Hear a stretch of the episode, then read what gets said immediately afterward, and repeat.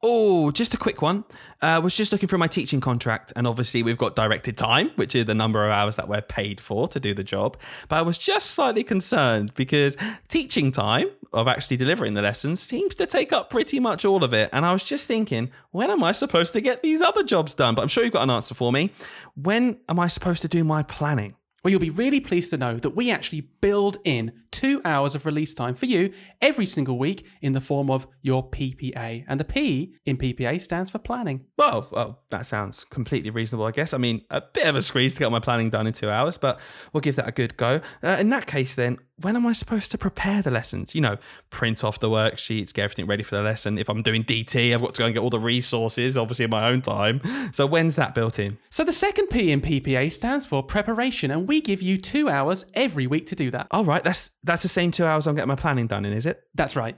Okay, cool. Um, interesting. What about assessment then? And I'm kind of worried because I know what letter assessment starts with. So let's see what your answer is. How am I supposed to get that done every term? You know, fill in all those detailed analysis online. Um, that takes a long, long time. When am I supposed to do that? Well, across the term, you'll have multiple weeks where we give you two hours of release time each week to get those jobs done. That's the that's is that what is that PPA? That's your PPA. Right. Okay. So PPA. I assume that's what they stand for. So surely then marking, you know, 90 books a day, English, maths, science, that is something else, right? We've got a different kind of provision for that. I get some extra time or I can get paid extra for doing that work outside of my contract. What about that? It's funny you should mention extra time because that's exactly what we've built into your contract. You are given two hours every week in your PPA to get that done. Yeah. We, we kind of established what PPA is for though, and it's kind of not already enough time for that, but all right, no, no problem. Moving on. Uh, we've got that sorted. Marking my year group leader. Here's the thing: my PPA is set for a Wednesday afternoon, and my year group leader wants to have weekly meetings after school, outside of directed time, on a Friday. How on earth does that square up? So some of your PPA time each week can be put towards those important meetings. My Wednesday PPA time can be put towards my Friday after school meeting. Is that what you're telling me? That's right. Right. okay, completely unhinged. Um, anyway, Last thing, I did notice, obviously, I'm in year six and the residential's coming up. Very exciting. I've seen that the policy, so your rule tells me I have to leave my home for a week. Uh, uh, fine. Okay, willing to accept that. Uh, do I get a day in lieu? Do I put in for overtime into the office? How, how, does that work? Better than a day in lieu and overtime, we build in a whole day into your working hours. Across five weeks, you'll receive 10 hours of PPA. That's, P- that's PPA, isn't it? Yep. Okay, so my week long residential away from home, uh, I'm supposed to do in the same time for one hour a week when I do my planning, my preparation, my marking, my assessments, and my meetings every week, correct? That's right, yeah. You've been listening to an advert paid for by the Department for Education. Join teaching today to receive two hours of release time a week to complete 15 hours worth of work.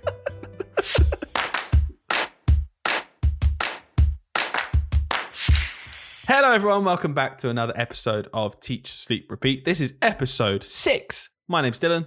And my name's Hayden. And we just want to start off by saying thank you for the response to last week. Hayden, it was a bumper episode, right? I mean, it was like more than double the length of what we have done so far. So yeah, I think uh, I did check. It was just a few minutes away from being the full feature length film Shrek. So quite wow, and probably better as well.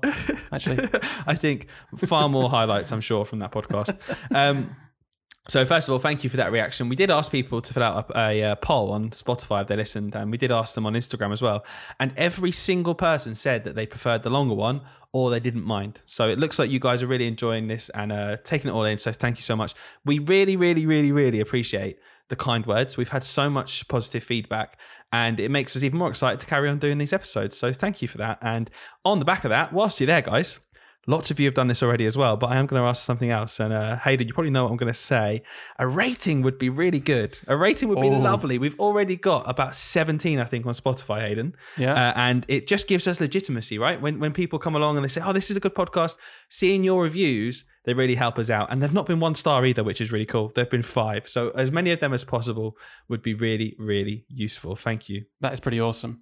And they can also reach us on other platforms too. Is that correct, Dylan? Yeah, on Apple, on Amazon, whatever you're listening to us on. Thank you. And, you know, whilst we're here, check out the old Instagram, eh? Yeah, running a, that's what I was thinking.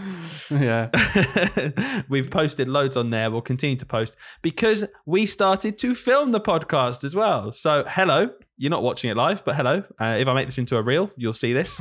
So Please don't. Worst bit.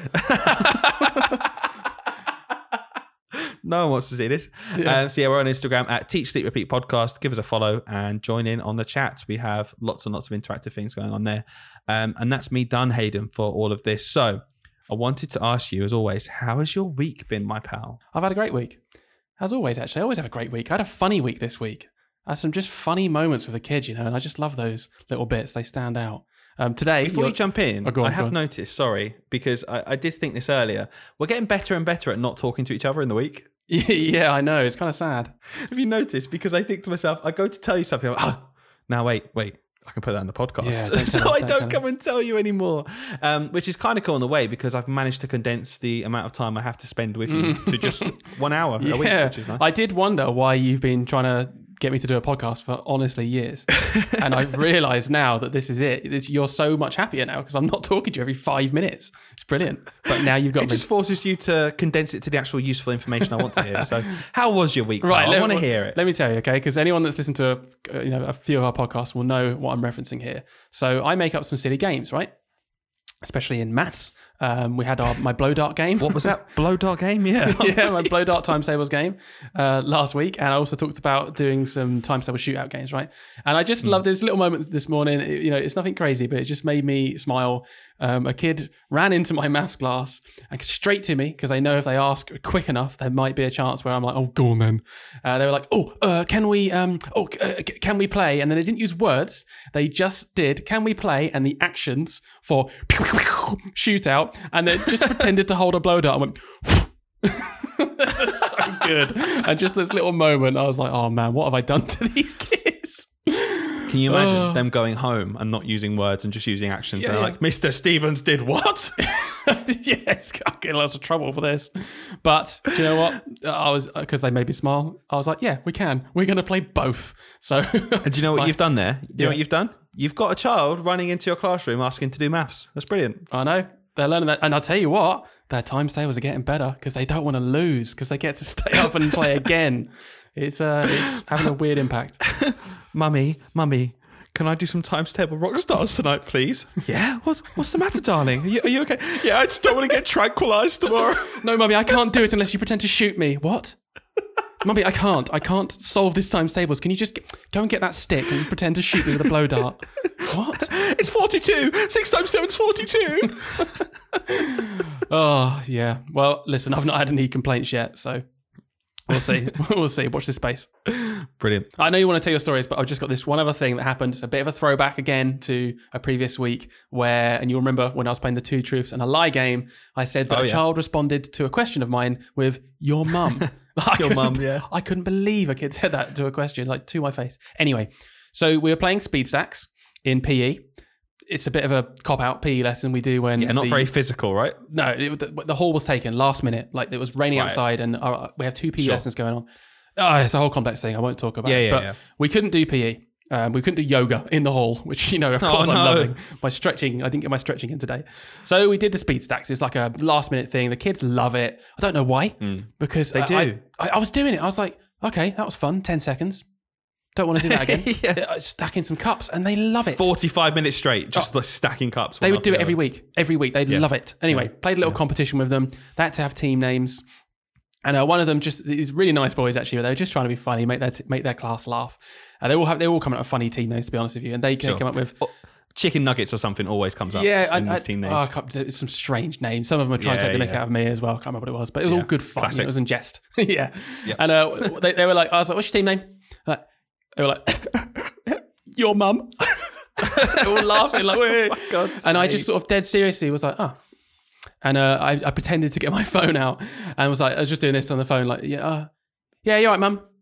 Yeah, you need it for this game. they were, at first they thought I was going to be. They thought I was about to like get them in trouble. They thought I was going to tell them off because I was really serious face. Yeah, yeah, yeah. You need it for this game, and I just went turned to the whiteboard and just write wrote Mr. Stevens' mum as their team name, and they were like, no, no, no, no, no. I was like, oh, oh, I wonder why you was bringing my mum into this. Is it just? They're like, no, no, it's just your mum with a a U R. that was it. Well, yeah, it just made me laugh. Throwback to a previous episode. Uh, I What like about the you? throwbacks. I I like them links. We're rewarding the returning customers. customers.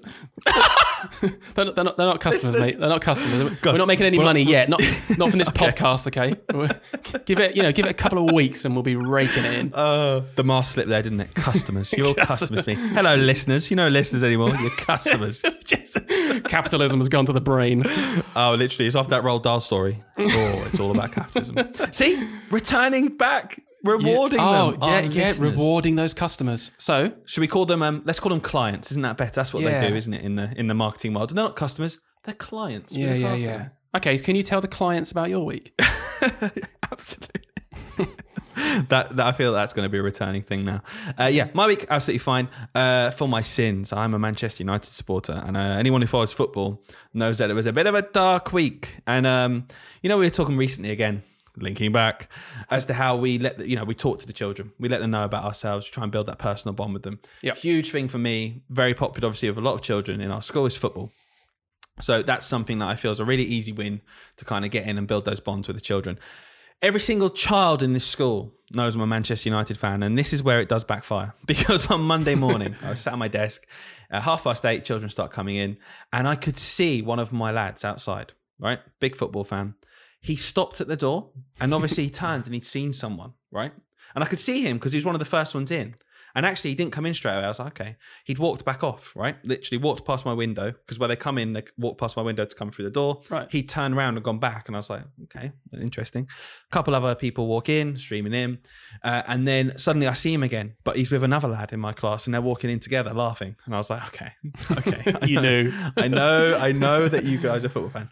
Anyway, so the class now has like six or seven people in in this time where he'd walked back, and they just walk in through the door and they go seven 0 to the Liverpool seven 0 But the rest of the class start joining in, even the ones who don't Oh, like no. football. All of them just chanting seven 0 And I swear, every single child I've walked past, obviously where I'm a year four teacher, uh, I walk in the hall at lunchtime. The year fives might be eating their lunch Mm. every every single child. Seven nil, seven nil. I was like, okay, yeah, yeah, okay, nice one. Every single child I've walked past this week, but I really love it because they love it. You know what I mean? They Yeah, couldn't yeah, yeah, wait. I was on break yeah. duty on Monday. Break duty. The whole school are out on the playground. Every two minutes, one of the one of the uh, girls I taught last year come up to a huge Arsenal fan. She's like, "Hey, seven 0 and I was like, "Oh, Arsenal were good as well. I can't even give you any banter back." Yeah, so yeah. that was my week, uh, whole week of uh, every single child who's into football I coming up to me. just love it. And I know you probably the same when children can find something that they can legitimately rinse you about. That's not like it's not like something where they could get in trouble. Do you know what I mean? They're not. They're not, not like taking the actual mick out of you. They've just No. found they latch onto it, don't they? Like you said, every child's like, "What? I can. Yeah. we can say this at we can- his expense, and it's not. We're not going to get in trouble. Yeah, Liverpool. Don't you think though that that genuinely that's a really nice thing to teach the children? Like it, it's it's a really nice thing to say, look, we really strict. You know, our school, like every school, you cannot be mean, you cannot be horrible, you cannot pick on people, bullying, zero tolerance. But just teaching them for, at your expense almost that where that line is and, and being really clear with them, not being unfair with them at all because you have these really strict lines saying that's unacceptable. But I've told you this information. You, we can have a joke, we can have a laugh, and kind of them experimenting with that line and not going too hard on them when maybe they do cross the line because Yeah. you've kind of Yeah, opened yeah, that yeah. door for them. and you're to then like shut the door, a bit unfair. You're sort of modeling to them humility as well, and showing mm. them that it's like, oh, this is how you take a joke. By the way, Yes. This is how you take a joke. You see how I'm taking this, and I'm sort of giving a mm. little bit back. I'm not getting mm. offended or upset or like trying to be nasty to you now because you've embarrassed me a little bit. And it definitely does teach them. I think that I think you're right. It's, a, it's something that I actively go out of my way to try and do every year of every class, and, and I'll usually. Almost like identify the children, or I'm like, oh wow, they can't take a joke. Like they, they're the ones that go storm off and cry because of something like a little joke, and I'm like, right, the I ones who to- say maybe he, she looked at me like this and it's like yeah I, but let's think about this. Probably that's okay. And it probably wasn't maybe at a horrible thing for her to do. And i've had it before especially in the football context. Um, someone come up to me once one child was really distressed and I, you know i wasn't saying he's wrong. You've got to make sure their feelings are you know understood and you say what you're feeling is absolutely fine. Of Yeah. course of course you can be upset at this. Um, but then kind of just nudging them in the direction of well what can you do about it? And and is it the end of the world? Because someone had said to him that his uh, his football team was rubbish. That was literally it. Mm. and and I, I you know taking those moments to say I, I promise you Ugh. I promise you as you grow up if you're into football people are going to say a lot worse about your team than simply they're rubbish. And it's just Yeah, like, yeah. cool, like learning where the line is, what's acceptable, and what you can do to actually take the joke and, and turn it and twist it into something funny and that everyone can laugh about. I don't know about you, but I find that every year there's always one or two children, maybe a couple more, who are just really, really, really bad losers, right? Like they're sort of visibly less mature than the other children. They haven't sort of learned Sure. that lesson that we're talking about now, that humility, and they kind of stand out as like, oh, okay, you know, you're you're sort of being maybe a little bit, a little bit childish, uh, you know, younger than your age in terms of your reaction to this. And I find that it's actually really hard not to in the moment when they're sort of like sulking about losing or making a bit, you know, stropping or whatever, to kind of pander to them. And it's taken me years to learn to be a little bit harsher with them because I found that that does seem to work better and it teaches them a lesson. I'm just like, I just call them out. Like, no, no, no, you're, you're just, you're being a really bad loser right now. And it's, you know, you're making a bit of a scene. You're making a, you know, making yourself a look, look, look a little bit silly in front of everyone. You lost the game. You need to just get over it and then Yes, ignore them Absolutely. just just move on. It's like that- I think those children perhaps through no fault of anyone, because I would have done it as well, have been pandered to. You know that they'll do that, and then someone will go, "No, don't worry, look, we'll play again. We'll play another round, and maybe you'll win that one." And then Yeah, go out of yeah. their way to make them win, and then they're like, mm. Yeah. "But they just, and, and actually sometimes it. They don't they don't win that next game and it's worse. It's like it, it just backfires right? And and do you know what? I'm going to jump on what you're saying there because it, it's something that really frustrates me about people who do not work in schools. The kind of people who say ah kids these days there's no losers. They all win it they share everything. Sports day are no winners. And look i know there are stories of that happening right? But it's just not true. There are winners and losers constantly in school. Friday Celebration Assembly is all about who wins trophies, who wins tournaments, how we lost to the other schools when we came second, how we lost in the quarterfinals, how actually these children won the cross country race. Let's give them a round of applause. And then let's give a separate round of applause for everyone who took part. It's actually not really ingrained in the culture that we don't have winners and losers. And I think people kind of just read it in the press. Like, ah, these snowflake generation, they can't have winners or losers well actually you know a lot of the time there are and and children like you're saying we we, we recognize it's bad to not lose if you go through your whole childhood not losing you're going to become a bad loser and i think yeah, one thing that always stuck with me was um, when I was younger, I was definitely that bad loser. A hundred percent, that was me, right? Because I was ultra competitive, and I think as you get older, if you're not taught it, you kind of have to teach yourself that actually you're the annoying one. It, no one wants to play with you anymore. No one wants to play against you. If you win and you're happy and you gloat, and then you lose and you moan and you complain. someone was speaking to me in school, and it was earlier on in my career. So you know when those like, kind of lessons come in, and you just remember them. You're like, oh, I never thought about that before. Absolutely. And um, it was that classic thing of like, maybe it was around sports day or something. We had to pick some children to take part in this competition. And, and my natural go to was like, oh, don't just pick all the sporty kids. Try to be more fair and like pick a more, a fair selection, right? I think you know what I'm going to say, don't you? Absolutely. And someone was like, no, no, no, no. They were like, no, no, pick your sporty kids. They were like, because there are 12 other competitions going on this term for all of the different academic things and stuff in school and celebration assemblies. And quite often, we're sort of playing on stereotypes here, but they were saying quite often those sported children, the ones that are really into that sport, that's their only passion. And they don't really like maths, they don't really like English. Obviously, that's not always the case, but it is sometimes. And they were like, so don't don't deprive them of potentially the only chance they're going to get to win something because you're too worried about the way it looks. You know, you're too, oh, but that child maybe has, you know, I, I don't want it to look like I'm just favoring the ones that are into sports. Like, no, do pick them because that's what it's for. Like, they want to go and compete in this thing. and that's what they're good at. And and I remember this vividly because that teacher was the art expert at school, and she made that exact point about mm. art, right? Because she said we're doing an art competition this term, and all the artists will be celebrated, and the ones who come up with these unbelievable pieces of art, they'll be the ones at the front who get shown off because they're unbelievable artists who've done this amazing work. Yeah, yeah. And the children who, like you just said, who are sporty, who maybe aren't bothered, aren't interested, don't enter that competition.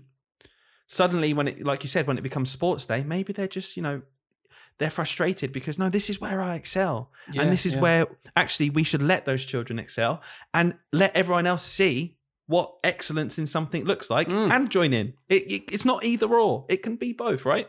Yeah, definitely. Rather than taking it away from them and just showing them that it's like, no, it's not about how good you are. It's about making everyone feel good. So we've put you up here with these other children who have no interest in the sport just to look good. Yeah. I, I, I think, I think, yeah, they were right, and it was a good lesson to learn.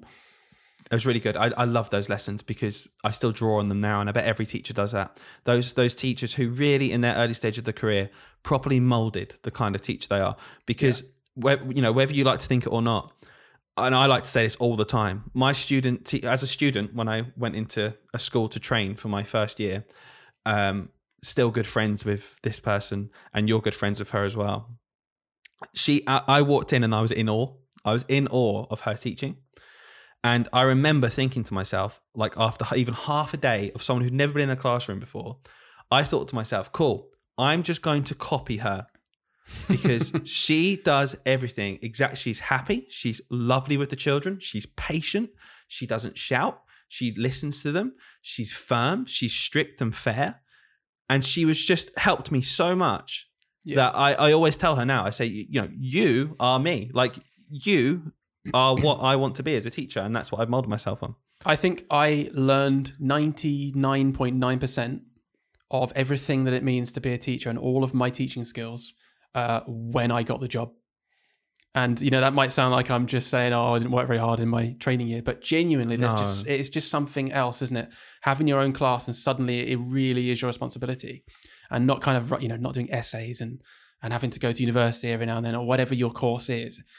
I just yeah, I look back and I'm like, oh man, no, my my PGCE year, my training year, that was great. It gave me all the pedagogy and the foundation and the knowledge. and- Sure. but that NQT year, that first year, or my my what would be an ECT year now, that's where I learned everything, absolutely 100%. everything from stuff like that, seeing other people. Um, How many being in the how many end. weeks? I'm going to ask you a strange question here. It's like a hypothetical. Okay, so you did a one year course to learn how to become a teacher at university, right? Yeah, How many weeks into the job did you feel like you learnt more than what you did the whole year before? I reckon within a month, so four Yeah, weeks term. probably. Yeah, Yeah, the first time. The yeah, first time. yeah. Let's call it a term to be safe. Yeah. Yeah. And I think that just goes to show what you're saying.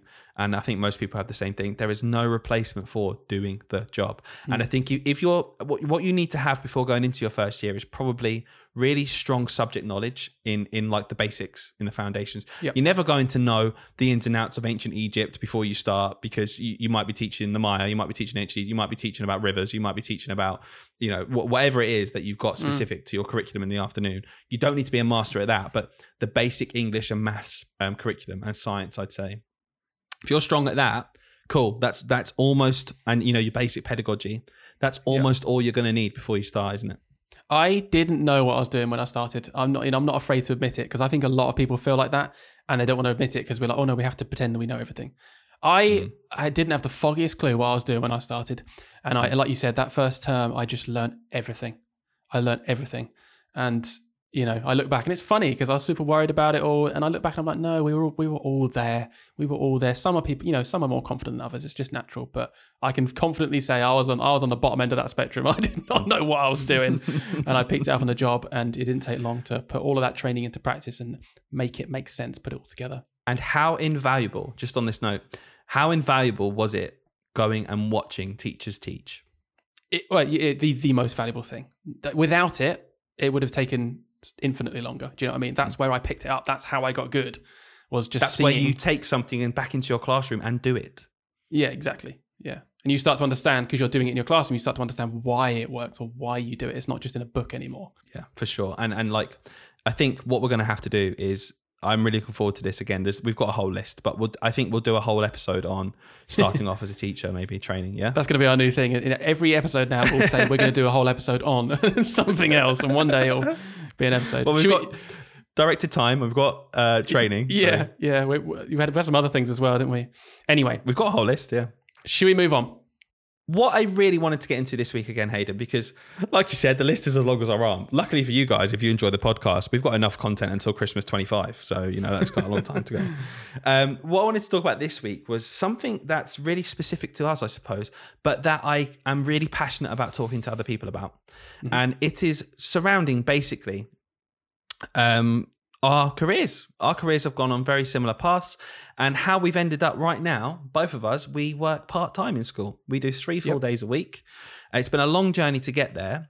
What we want to do uh, is talk about you know the pros and cons of going part time, but to give a real context of how we got there, because we did start as full time teachers, and we uh, we're in that almost honeymoon phase of being a newly qualified teacher, absolutely loving the job and we just wanted to give the context of our business that we have outside as well and, and how the kind of the two interlink and and just Yeah. talk to you guys about how you know the the job is stressful and and how we over time have come to a kind of conclusion that it's all about balance, and it's ended up with us being three days. Well, we've we've So- you know we've been on that journey of um, if you're thinking of like a stress journey in time, right? We I think we've been at the bottom, we've been at the top, you know, and I think that's part of the story. Um, do you mind if I jump in and talk about go go our, for our it. past a little bit? So you'll probably notice, guys, that there's a little logo in the bottom left of our um, of our podcast. What's it called? Picture our icon.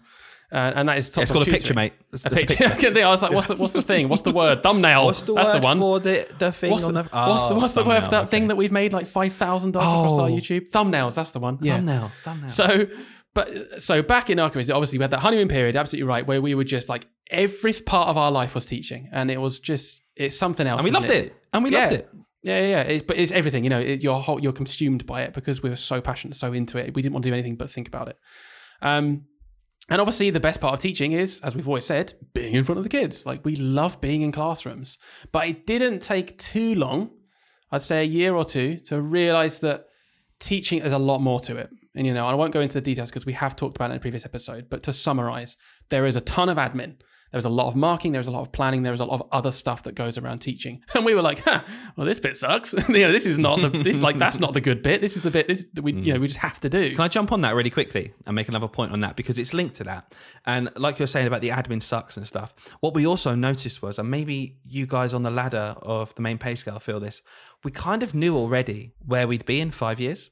So after one or two years of teaching, you know, we could look at the pay ladder, the stagnating pay ladder at the time with you know, 0% increase. And, you know, we could see that in 2025, whatever it was, we're going to be on X amount of money doing this many hours still um, and watching house prices completely outrun that, and and just notice that we're getting further and further away from being able to afford our own place.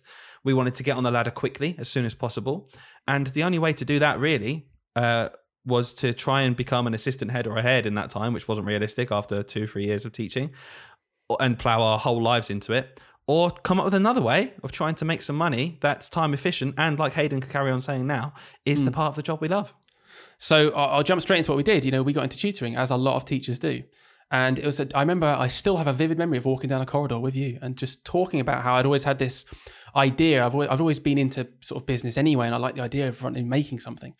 And I was like, I want to do something with tutoring. I want to make like a tutoring business. And I remember talking to you, and you were, we, you know, we were fair, not new friends at this time, but we were only like a one or two years into our kind of friendship. Well, and you think about the fact that you know it was only through working in the same school that we kind of became closer friends, I suppose, rather than just acquaintances.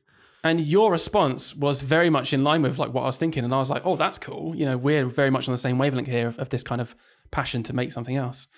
Um, and that's that's kind of where it was. The idea was born, and it just progressed from there. And then one day, we'd spent all this time dreaming and talking about, yeah, we should do a business. We could we could start tutoring. We could do this. We could do that. I think a lot of people can resonate with that. By the way, the idea of you know a lot of people do think they go, oh, we can do this or that, and and and it's all about kind of just trying it, just doing it. Yeah, and that's what you did. We we did the classic thing. We talked about it a lot, as most of us do. We talk about it but never do it because it's it's a lot to do. And you were like, "Let's just do it." Mm. I remember I saying was like. "Yeah, yeah, we should, we should." And you were like, "No, like literally, let's like let's literally make a business right now. Let's go on Hmm. Companies House, the government website, and just make it." and we we thought of the name. We, Yeah. I remember we, we went to your house that evening. Um, like you said, just taking that first plunge, right? That's what started this business off because we could have really easily just not done that, but it took us what ten minutes. We thought of the name. Yep. Gen- honestly, that's why it's Top Dog Tutoring. As you can tell, oh, yeah, we did spend ages. Oh, what's a, what's a name for someone who's good at something? Oh, oh Top oh, Dog. There you go. Cool. What are we doing? What are we doing? Oh, we're tutoring. All right, all right. Top Dog Tutoring. Nice one. I know, I know that you're thinking of a funny story we can tell later about our name, but we'll come back to that. Right, listen up if oh, you Oh, want to hear there's, there's a hilarious story about our name, but we'll come back Yeah. to it. Um, so yeah, we st- we started our company. We started, we were super buzzing because we love teaching, and we were like, hey, what's how can we do this thing where we only teach? We're like, let's make our own tutoring company, and then we can literally teach, and it's going to be It's like, amazing. oh, all this admin bogging us down from the top down. Oh, SLT making up the. Wait a minute. We are SLT of our own business. We. yeah, yeah, we did it. So you know, being passionate and, and, and a bit younger then, we didn't we didn't have our own houses and stuff. We were still working on that. We were really really driven to do this thing.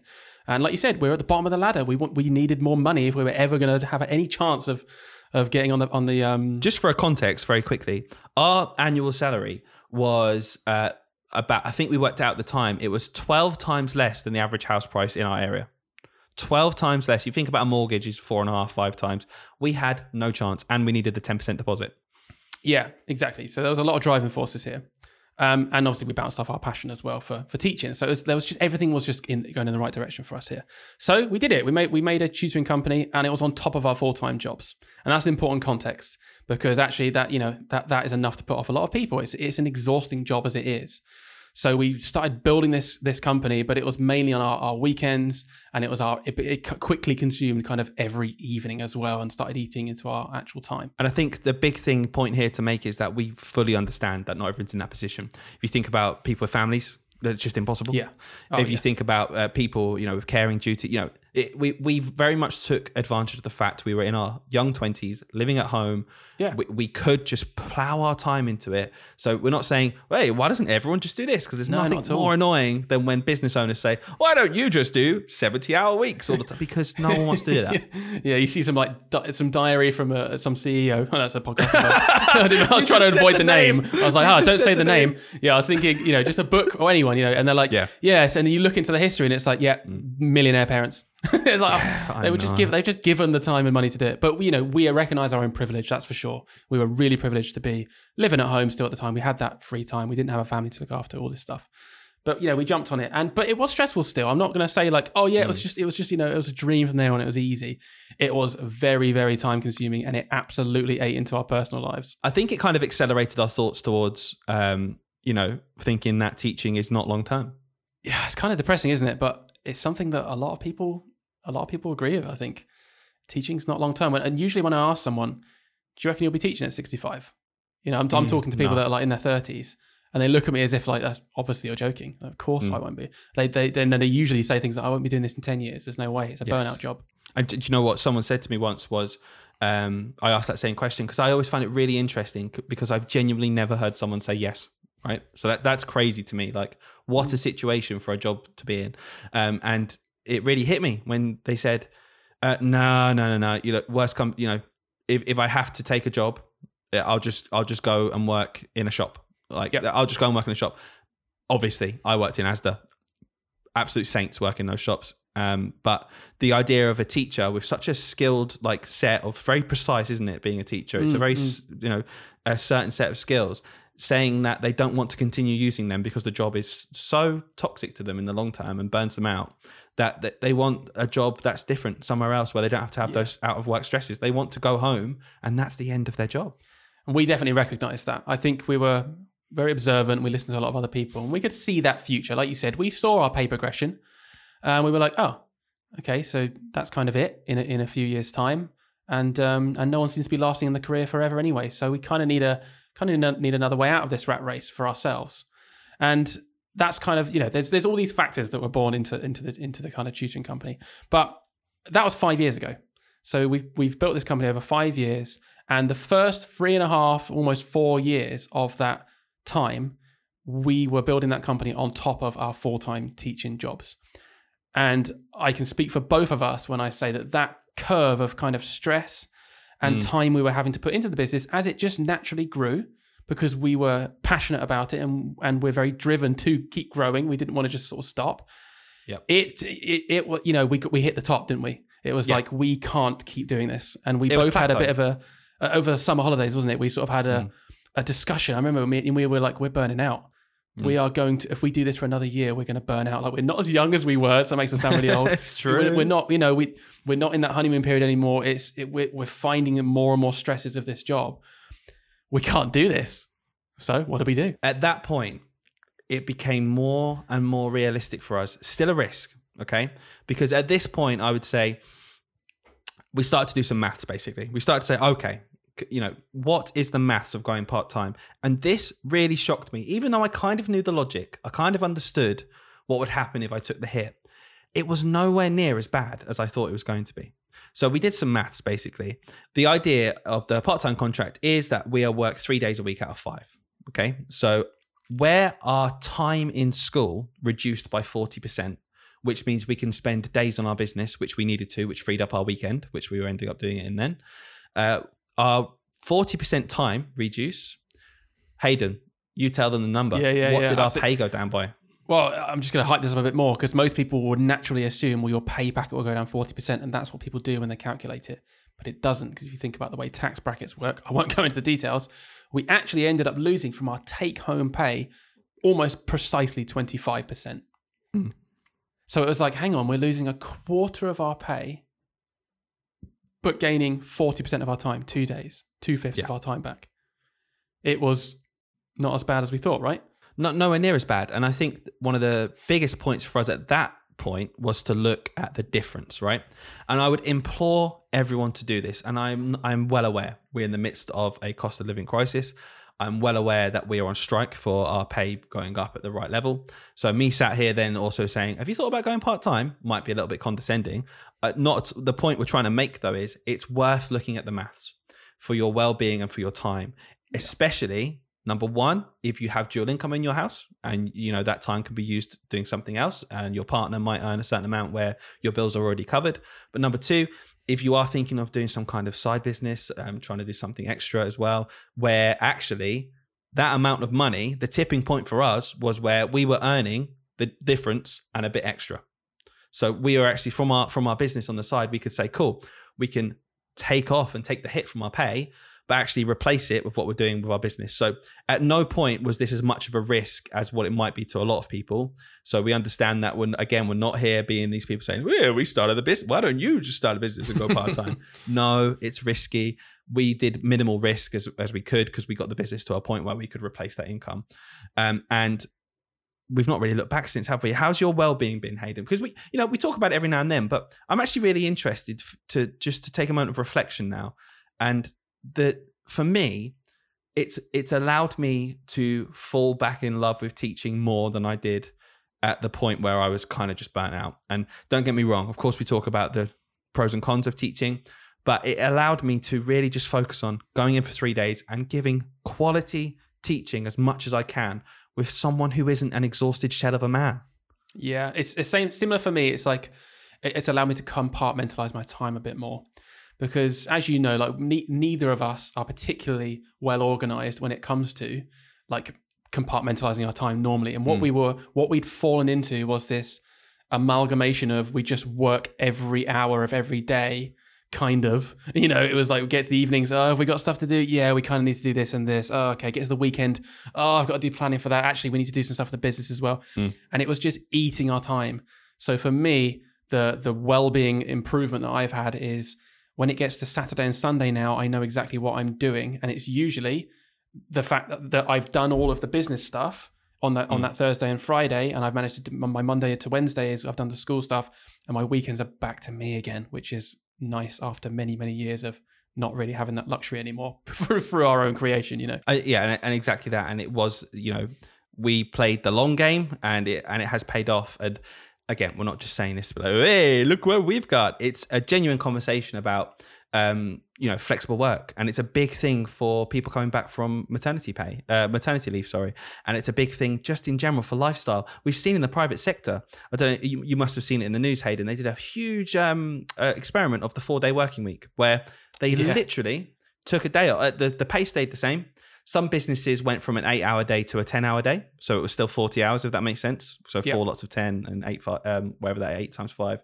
So it was like the same hours, but they were way more productive. And the idea of the, the, well being impact from having an extra full day, Mm. it, it takes away from your weekend. I, I, I, I hated Sundays. Sundays were just a day of, cool, I'll do the planning, then we'll do the washing, then we'll do the housework, then we'll do the shopping. Yeah, It wasn't a day day to yourself. It was it was another day of work, but just making sure the house was running. And I know, I know this is there's another analogy that's even like related to teaching. I know this is true because um, I've I've spoken to loads of teachers now, uh, where some of them have part-time contracts where they work every morning, so they Ah, still do yes. five days a week. They just finish at maybe like twelve or whatever. And I spoke to other people who are on the same contract in terms of pay, but like us, they'll do it in days rather than mornings, and they work three days. And 100% every single time, the people, some of them have- done both actually. They're the most valuable people to speak to. Well, they've switched across. Um, my planning partner, my my partner teacher, my job share teacher, literally has done that. Gone from Mm. five mornings and said it's just so so much better to have an actual day of not working, even though the three days she does, the hours are the same. but they're condensed into three days. And because when you work five mornings, you're still working five days. Your days are kind of it's a work day. You know, it's hard to be like, oh no, it's not a work day. It's a half work day. Well, you still worked for like four or five hours in the morning. Hey. It's a work day. If you're getting up before seven and having a shower, that's a work day, in my opinion. yeah. Not, not having a shower in general. I mean, having a shower before Yeah, hang on a minute, Dylan. I'm pretty sure you never get up before seven and never have a shower. So, um, Okay, I'm really looking forward to this one because it seems like over the last few episodes we've had like a new feature every time, and they're, they're always really cool. And they're kind of born out of you guys sending us stories because I'm constantly asking them on our Instagram. So if you haven't heard or you're not there already, Teach Sleep Repeat podcast, go and have a look on our Instagram because I'm constantly asking for questions, and I'm constantly getting really cool stories. And we've had one message that kind of sparked a thought in me that has now snowballed and we've got some from different teachers as well and different people and and also just past experiences that we've heard of. We're going to do a new section now hayden and it's called confessions of a teacher. And i know that you've got some ready as well that i haven't heard. Yep. i've got some ready that you haven't heard and i just thought we could bounce off each other now. And these are those really really embarrassing stories that are completely harmless but if you ever got caught or if someone saw these situations you would just be horribly embarrassed. So they're all anonymous of course. You'll have to guess which ones are actually us and we're just trying to pretend they're anonymous because i'm sure Yeah, yeah. hayden's gonna have a few in there that's really him. Um, so i thought we could get started. We're just gonna go back and forth here i'm gonna read them out and we're just gonna blind react to each other's okay all right, go for it. okay number one i once sat down on my teaching chair during teaching time That's a joke. I was like, is there more to this? Are we gonna? You were just seeing how to react to last it's week. It's a throwback wow, our customers are gonna love that. go on, do the um, real one. Oh, So embarrassing. Ha ha ha. Gavin Williamson caught me sitting down. I'm so lazy. Ha ha. ha. right, okay. Real first one. Go on, go on, go on. I once, oh God. I once went four terms from Christmas until the end of the year without once looking or marking at the afternoon work of my class. Oh God. Oh, exposing, How? exposing the truth. How do you, how? Oh, you know how? You know how, Dylan? Because people are just so busy marking English and maths that they're like, Ugh. No, no, no, no. I'm, you know, I'm not saying how has this guy done that. I'm saying how has he got away with it or she. oh, I see. I thought you were trying to be like, how is how could he not mark? I was trying No. to justify why they no, might I, not be doing no, it. completely. There's nothing Okay. more demoralizing than sat down at the end of the day and seeing a maths pile and an English pile and a topic pile. yeah, But I just don't understand How do you? how do you get through it. yeah, because I mean, it depends which school you're at, I guess. But Yeah. I've just thought most schools do like things like booklets and stuff.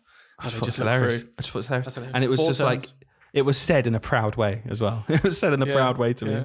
Uh, just what- clarify quickly, it's not mine. Uh, if anyone's listening. oh, little um, anyone's listening? Did they did a little little eye twitch there? Could be. I'm only joking. I'm only joking. Uh, well, this one's thi- this is funny because you've not seen this confession I've got, and it's hilariously related. And I'm not gonna lie, kind of one ups your story. So you ready for okay, this? all right, go on. Someone go wrote on. this in. Marking at primary is ridiculous. I'm glad they started with that. Clearly, listen to True. our podcast. Hours upon hours every day looking through children's work just to do it all again the next day. One time, in my first two years of teaching, as a little win for my own sanity and personal time, I managed not to mark my RE books for two years. two years before anyone noticed, and I just pretended that I thought it was policy not to question their thoughts and beliefs. What a rubbish excuse. Got away with it. Got away with a simple "you're an idiot" look from from the peers. Oh, that's unreal. That is unreal. What a line to come out with, like on the cuff. Like Two I thought it was wrong. As if, as if also we don't only teach. Like we, RE isn't just what do you think every week, I and they write I down their thoughts. We learn about different religions. Yeah, sorry, my class actually they swap religions every time, and I don't want to question them. So it's all about their beliefs, and actually, I don't, I don't think it's right to write in their books because it looks like I'm questioning them. I can just imagine some terrible excuse to get away with it. So there you go. That's very funny that it's like basically the same story. yeah. That's 10 out of 10. Okay, I've got another one here, and I'm actually jealous of this. I want this story. I want this confession to be mine, and it's not. And when this came in, I thought, oh my gosh. Cool. So this person says, I have secret access to the stationery cupboard key and feel like I've won the lottery. I have to get into school before 7 a.m. or stay after 6 so that I can raid the cupboard, but I have glue sticks galore and all the coloured post it notes that you could imagine. I so I I was I honestly I replied straight away to this one saying like what? I I am so jealous. What and she, she just went yeah a girl's got to do what a girl's got to do. The idea of getting in, trying to get in before SLT to go into a cupboard because you have no none of it otherwise. Why is it in there anyway if you need it so bad? Yeah, yeah, that's true. I bet every school has at least one captain hoarder. Just the person they know to go to is like they're always like, yeah, yeah, yeah, come on, come on, come on, come on. Don't we won't t- we won't tell SLT, don't worry. But I've got I've got like you know fifty boxes of pencils back in it. Don't worry about it. Like I've just over the years I've not used them, I've just stacked them up. I just know oh we true. kind of need them we kind of need them please can we have them Can we have them, yeah. Uh, so she went on to say, not even our deputy heads have access to the sacred key. The TA wow. that worked with me last year mentioned she was given a master key for some reason, and I told her to guard it with her life and tell no one. So she actually keeps it, but she goes to her for access. So she doesn't even have the key. It's the ultimate crime. It's the ultimate teacher confession that if someone came around and said, um, someone's been accessing it, have you got a key? Like, no. She doesn't. She doesn't even have the key. No, she does not even that's, that's like ruthless. To be, I would be able to do that. I think I'd, I'd Yeah. go red. Honestly, That reminds me a lot of our, um, you know that you know that unbelievable Pritzker story that we're going to tell at some point. I- Oh yeah, we'll, we'll save it. We'll save it. But it just reminds me of that. I've got another confession here. Okay. So another one written in. Um, I've actually forgotten it. I'm going to read it myself again. and Work out what it is. At school I once worked in. Oh yeah, used a really complex digital teacher assessment tracking tool, where we had to assess all of the children against hundreds of objectives across multiple subjects. So if anyone doesn't work in a school, it is exactly that. Assessments by teachers based on what you think the children can do based on your lessons you're marking. Sure. Okay, and just keeping track of every objective you teach. It can be quite time consuming. We were so given don't necessarily no do like a piece of work, right? They, it's just what you think at the end of the lesson. Yeah, basically, and uh, and I mean this will will clarify when they do it. So it said we were given no additional time, classic, to do it, and it was just expected to kind of get done magically after every lesson all week. So I guess that was the idea, right? They- had to regularly update this assessment of these children, whether they got the objective or not, or like excelled or whatever. Because they went nowhere, and teacher assessment was overridden by test scores anyway.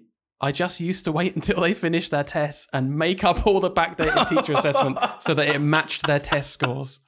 Right. And I'm and I and I'm like, yeah, okay, I can see that. But this bit is even better. One time I was called to the office to talk about my teacher assessments and I knew I'd been caught. Turns out I was praised for having such accurate assessments and I was asked to lead a staff meeting on how to use the tracking tool effectively. so yeah, quite funny. No. Backfired in a way. That's unreal. Yeah, because then you have to go in and, and tell them the really uh, stringent way that you do them. Oh yeah, they would have just had to completely blag it, wouldn't they? Completely Guys. blag it in that meeting. Guys, it's, it's really easy, actually. It's really easy. Wait until you see what they get and just put it in after. yeah. Walk Guys, out- you know how out the room. um yeah, you know how our teacher assessments don't sort of go to anything ever. So what I did was I just didn't do them. And then when we did those tests where the scores do go, I just used them. It's when, you're, it's when you're it's when you're sat in yeah you're sat in a pupil progress meeting at the end of the year, and they just whip out the test scores. Like, oh, are you going to use any of that stuff that I did every time for the? No. No, no, no. Oh, okay. All right. Oh, no problem. Yeah, no problem. Why did we do it? Ah, well, just in case someone asks. Aren't you the people that ask? no, no, no, no, no. It's a case Say officer it. come in. Say the Oh, old right. word. Exactly. Exactly that. Exactly. Case officer come in, so we look like we're doing teacher assessments, even though no one cares about them. We haven't used them since 2014. oh, okay, right, got you. But hey ho, here we are. This is the wonderful word of teaching, guys. I've got another one. Okay, uh, this one, this one really, really cracked me up because it's not me, but I absolutely resonate with this, and I've got a joint story that comes on after it. Okay, All right. so. Uh, as we all know, as teachers, just for the context, when it's someone's uh, birthday in class, they quite often bring in some sweets. They bring in something to give to the class. Uh, at the end of the day, we sing happy birthday, and they get some sweets uh, to one for each child. So, so this story it really cramped up. Uh, so this boy is this boy's birthday. He'd brought in sweets, and they were those uh, bags of Haribo. Okay, so bags of Haribo, and you end up with like twelve in a bag, and they bring in loads. There's always some left over. So once the children went, he'd left a bag, and it had ten to fifteen of those small Haribo packets left inside. Oh, The teacher walked back in after a long day, after dismissing his children, saw there were 10 to 15 Haribo packets left, Yeah. uh, ate all of the Haribo, marking, didn't think much of it, going through his books. And then at 20 past four, after club finished, which the boy in question actually went to club, came back to see him to pick up his sweets. As oh, those no. as, as those leftover sweets had been explicitly told by his parents that they were for his party the day after at the weekend. Oh no. He walked back in and asked for them. and the teacher was mortified, but managed to save face and explained how, oh, I'm not sure where they've gone. Maybe the cleaners have, or maybe something had happened. It all went fine until he looked at my desk and saw three empty packets on my laptop. Oh no, that's so bad. That is, I would be honestly, I oh. felt horrible. I'd go to the shops immediately, but like, Yeah. I would- the mum, the mum had said, make sure you bring those spare ones. Didn't, didn't, it wasn't just spare. Make sure you bring them back. You got your birthday party tomorrow. We'll get them out. Just imagine- It's for my imagine. birthday. Just imagine leaving, right? You take, take this kid out, you're feeling really bad, and the mum just looks to you, and you've got ten Haribo rings on your fingers when you were playing with them. just like, I, I just don't know. I don't know what happened. I'm really sorry. There, there were 10. There were 10 packets. Like, it just falls out your pocket or your breast pocket. Just gummy, yeah, gummy bears falling out your shirt when you just You're just there pi- picking out your tooth. Like, yeah, uh, I don't know. Uh, so- sorry, I don't- I've got. Oh uh, god, something happened today. Just reminded me. I forgot to say this earlier. Today, um, I was in I was in my cupboard, and it was Right. at lunchtime. We've ordered a bunch of marshmallows for DT, right? 'cause we're, we're doing like structures. We're, we're making structures with like spaghetti, With spaghetti, and yeah. marshmallows. Okay. classic thing, right? And uh, and we ordered too many, too many marshmallows. Oh, And- oh, oh, did we? Oh, Yeah, did, yeah. you Oh, did the maths. You ordered yeah. twice as much. yeah, I was like, oh, we need this many bags. So ordered these these much. Yeah, I was in my cupboard. I was like, hmm. Ooh, they're open at lunchtime, and I just ate like four of them, like big ones as well. These big, and I came out sort of munching on the last bit of them. And as I came out of my cupboard, which you can't see through, so I didn't know no one was there. Just a Sure. child walking through, just just grabbing a book, and she looked at me, and I looked at her. She she knew exactly what the hell I was doing, and I just sort of smiled at her because she's she's like one of the nicest kids ever. And I just sort of looked at her. I was like, yeah, I'm I'm eating, I am eating those marshmallows that I told you not to eat in DT. Guys, it's really important. We only have enough marshmallows for every single child to build their structure. Do they've not got to go to the next class. They've got to go to- But, Afterwards, but, but yeah. sir, but sir, we're, we're the last ones to do this. They've got to go to the next class, okay? The I'll next use class next is my mouth.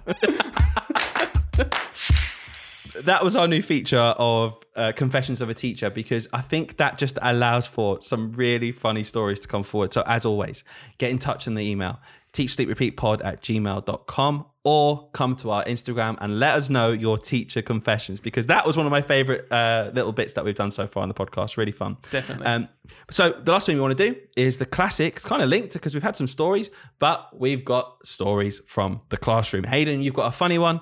I've got a nice one that I want to share with you before we finish this week. Let's jump straight in. Nice. Well, it's not. It's not going to be too long this week, is it? Because my my story's fairly short, but I know that you like this one. It's, it's my expense. So um, Dylan was trying to retell me the story earlier, and I was like, no, no, no, no, no, come on, listen, listen. I'll tell the story properly on the podcast because he's forgotten. He's forgotten how it worked. How it Can. I give the very, very brief overview so you can jump in with the details? Yeah, go on, go on. So essentially, what happened was in our school, we had a bit of a push at the time in English PDMs of word meaning and vocabulary. It's a big thing for our school, making sure children are expanding their vocabulary as much as possible. And one of the things we really focused on was strategies on how the children could work out what a word means when they just don't know. Because we're going to have test uh, test questions that say, uh, you know, uh, uh, testing them about what a word means. And sometimes the children have just never heard of it before. So we have loads of strategies that we've taught them, looking for root words, looking for a suffix that means maybe the opposite of something, looking at the context of the whole sentence. And a really big one was swapping the word in for a different word and seeing if it still makes sense, that kind of thing. So Hayden obviously was reading his class text to his class and they came across a word that they were unsure of. Hayden, take it from here. right. First of all, context. We were reading Floodlands by Marcus Sedgwick, and the only it's funny that this story's come up because I'm literally reading that story at the moment with my class, and this word I read past this word this or last week actually, and I was like, "How funny!" And I started giggling, and I had to tell my class this story because they were like, "Why are you laughing randomly in this sentence?" It wasn't even. A, it was a dark sentence as well. It's like not funny. so I want you to imagine this. If you've got a pen and paper at hand, I want you to write this word down. If not, just think of the letters, Okay, because I'm not going to tell you what it says because, you know, it's such a complex word. Mm. Ready? U N D E R F E D. Okay? Just write that word down. Right? You might see that immediately think, what is he talking about? I read that word in a sentence uh, out loud to the class as undurfed. And with my with my my reading, like all this reading training we've been doing in mind, I was like, oh, what a great opportunity. I was t- talking like this to the class. What a great opportunity to explore some word meaning. Because you didn't know what it meant, because you read undurfed and never heard of it before. I was like, what was this? It was a verb. I was like, it's a verb, guys. It's being used as a verb. Okay. I think it was. It probably wasn't. An adjective, maybe. And um, and I was like, I've never heard of it before. What do we think undurfed means? Guys, 10 seconds, talk to your partner, read it around the sentence. Read the sentence with undurfed in it. See if you can work out what it means. And I was like, looking at my screen, thinking I'm going to get a, you know the dictionary up in a minute on Google or something. We'll look at it Because together. you at the didn't know it. Have you, oh, And the and that's- definition. Oh, have you, very quickly, we've done that. Who, which teacher has not done that before when they just don't know and they say, why don't you talk about it? Why don't you have a little chat. And you secretly Yeah. go to your laptop, like, oh, I'm going to search that really quickly. yeah, or you blag it and you're like, do you know what? I, yeah, I, I can think of the definition, but there's a better one on Google. I'm just going to check what it says. it just totally, I have no idea what it means. I want to make sure I just get it right, guys. kids go along with it, right? They're thinking about what what this undurfed means. All right, it was it was describing children. I've just remembered the context of the sentence. It was describing children in floodlands. It's like a story, like a post-apocalyptic story, right? And So there's like, undurfed children. community, these undurfed children, a starving community, sort of thing. And um, uh, yeah. So I I go to Google and I and I start typing it in, thinking, what's undurfed mean? And I type in undurfed. And, and then they sort of give a bit of feedback of what they think it might mean. They're like, maybe it means like really skinny. Maybe because we know the context of the sentence of these children being in like in a deprived city where there's no food left. I was like, yeah, brilliant. And I looked at Umdurf and I was like, wow, like well done. Because it was it was saying, yeah, when you've not had much food, that's fantastic. And uh, this boy, and it's so annoying because this boy was like the smuggest boy in my class. I, I love this kid, but he was just any opportunity he could get on me, he got it. And Yeah. this was like the ultimate win. Put his hand up, already smiling. It's like, Mr. Stevens. I was like, yes, yeah. It's like, uh, think that says underfed. and just this like wave of embarrassment just flooded my whole head. I, I very, very, I don't get embarrassed easy, as you know. I very rarely get embarrassed. I'll just play it off. Oh. oh man, and I couldn't oh. believe I'd spent like a whole minute doing oh. exercises and thinking, yeah, yeah, this is, this is such great, this is such a good example of quality Aren't teaching. I where you a get good them to- teacher? yeah, underfed, underfed. I just saw "un" as a prefix and thought, oh, root word "derf," and I that's what I said as well. I said, what do you think "derf" means? The root word "derf." the root word dove. That's what I did. That I did that. I was like, we've got "un," we've got "ed," thinking, oh, prefixes, suffixes. What do you think "derf" means? Underfed, man. What an idiot. What an idiot. Oh Underfed. And the kids just howled. They laughed so much because they were like, they're oh almost word like, I can't believe, because some of them probably fell into that trap as well because I convinced them Yeah, of course. this is this other word, and they realise it just says under the underfed children. Obviously, I didn't even twig at the definition stage on Google. Oh my I was like, oh, it's just another word for starving. Okay, so my story, I'm well aware that we go on about how we love this job, and we do, but I'm, worried sometimes that we kind of fall into a trap of just going into a rant, okay, and, and kind of complaining about something. So I wanted to finish with a nice story, okay? Just we love this job. Listen A- to about how much we story. hate it. I know, Yeah, literally. we don't, So- we don't want that to come across, do we? I wanted to just, yeah, exactly, get, you know, look into actually why we do love this job, and it's usually connections with the children, right, and helping them out. Uh, I taught this lad uh, previously. He's higher up in the school now, but still in the school. And I had a really nice relationship with this lad. I, I felt like I really understood him, and he got on with me, and it was just such a nice year teaching him. I really enjoyed it, and he would have problems sometimes controlling his anger. He'd get angry very quickly, but the thing I was so proud of him about this is going to be a story from the assembly again. I'm going to start crying, Hayden. The thing I was Oh, really, no. I'm joking, not yet. The thing I was really proud of him though, because over the year he really developed such maturity where you can't control getting angry, and we spoke about this. All emotions are acceptable and fine. You cannot control getting angry. He, he, of course you can't. You get annoyed, right? But he got so good at just recognizing it quickly, understanding he mm. was angry, and taking himself out of situations. And he would frequently come up to me and say, oh, I, I'm, I've, I've got really annoyed and I've thrown my bag on the floor. And he'll say, he'll say stuff like this. And I, I would always heap him with praise for, well done, well done, mm. because that could have escalated. You stepped away and you've told me you've recognized it. And I just remember saying to him at the end of the year, I was like, you're so ready to go up to, you know, when you make a big deal the next year, when it's really, it's not a big deal, but yeah, you're, you're saying Yeah. you're so ready for year five because you've got so much maturity and you really do just know when to step away. And you, I I just basically just picking him up. I was like, well done. Yeah. And um, So what happened was I was on duty, and this lad, he's on he's on the playground, and the classic thing was happening. Okay, this group were just playing. He was getting frustrated because one of them maybe wasn't playing by the rules. Legitimate thing to get frustrated about. He wasn't being out of order, but he got angry. And I saw him getting angry from across the playground. So I make a beeline for him straight away, right? Just so he can see me. And he clocks me. And you could see him kind of realize and go back into that moment of, okay, oh no, I'm, I'm getting annoyed. Okay, I've seen Mr. Pride. I remember Mr. Pride. We've spoken about this before, and you could just see it kind of click in his brain. And he walked Yeah. over to me, and I didn't even mention the fact he was getting angry, right? I just made him laugh. I just said, I said something silly. I can't remember exactly what I said, but the point was I was taking his mind off it straight away because he knew, I knew, I didn't have to go and talk to him about getting angry or not because it's acceptable and he knows what to do in that situation. So we ended up just having a chat for a minute. He calmed down. He went off laughing. He was on the edge of getting really annoyed and working himself up and maybe getting upset. He went away laughing, and I was like, "Oh, cool, that's really nice." And I was very content at that. And what really, I, this this is the part of the job that you do just love because the day after I walked into my classroom and on my desk was a note, and he'd written it, and it said, um, "Mr. Price is really nice. I've had him Aw. once. I've had him once." I, but I want him. Uh, I want him twice. Like he wanted me when he went into year six or something Yeah, yeah, yeah. as his teacher again. And I, I genuinely got not, not upset, but I, I like, you know, I, I, I was like, that is in a picture, in a, in a piece of writing there, that Mhm. impact that you can have on a child just by building those relationships with them and genuinely being caring and interested in what they have to say and yeah, helping yeah, them. yeah. And I remember because he came to me after to check I got it, and and he said to me, and this was another layer to this that I really appreciated was he said, "Oh, did you get my letter?" I was like, "Oh, thank you so much. It was so lovely. Uh, I really appreciate that because you were lovely as well, and I wish I could have you again in my class. That'd be really nice." Yeah. And then he said, "I didn't cry. I did cry. I, I- you know, I've had years now to practice my assembly cry, and it's gone." Okay. Um, but he just said to me, "He was like, yeah, uh, my mum helped me write that last night," and the, f- the the idea that he'd gone home kind of just understood that interaction helped him, really appreciated it, and asked his mum to help him like do something to show his appreciation. That Mm. really, really, really made me feel happy. And it, and again, it's the, it's those moments where you're like, this job's amazing. This job is exactly Yeah. the job that I want to have because you're gonna have an impact on these kids' lives. I think you have basically captured the essence of what is so beautiful about this job, and it and it is it is enough for most of us, us included, because we're still doing it. It is enough to override all of that stuff that we joke about and we moan about and we rant about and we talk on behalf of people writing in about. You know, it's enough those moments. That's why we do it. Yeah, that was a nice story.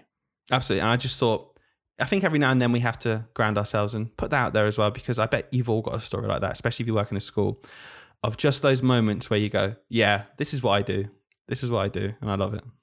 And you know what? That yeah, that story's really got me thinking because like the, the sentimental value of that just reminds me so much of the kind of core essence of the Pritt Stick story that we're so Oh, desperate to the share, Pritt Stick story. It is, doesn't it? it's a tearjerker. It's a tearjerker. Hmm. Unfortunately, we are out of time for this week.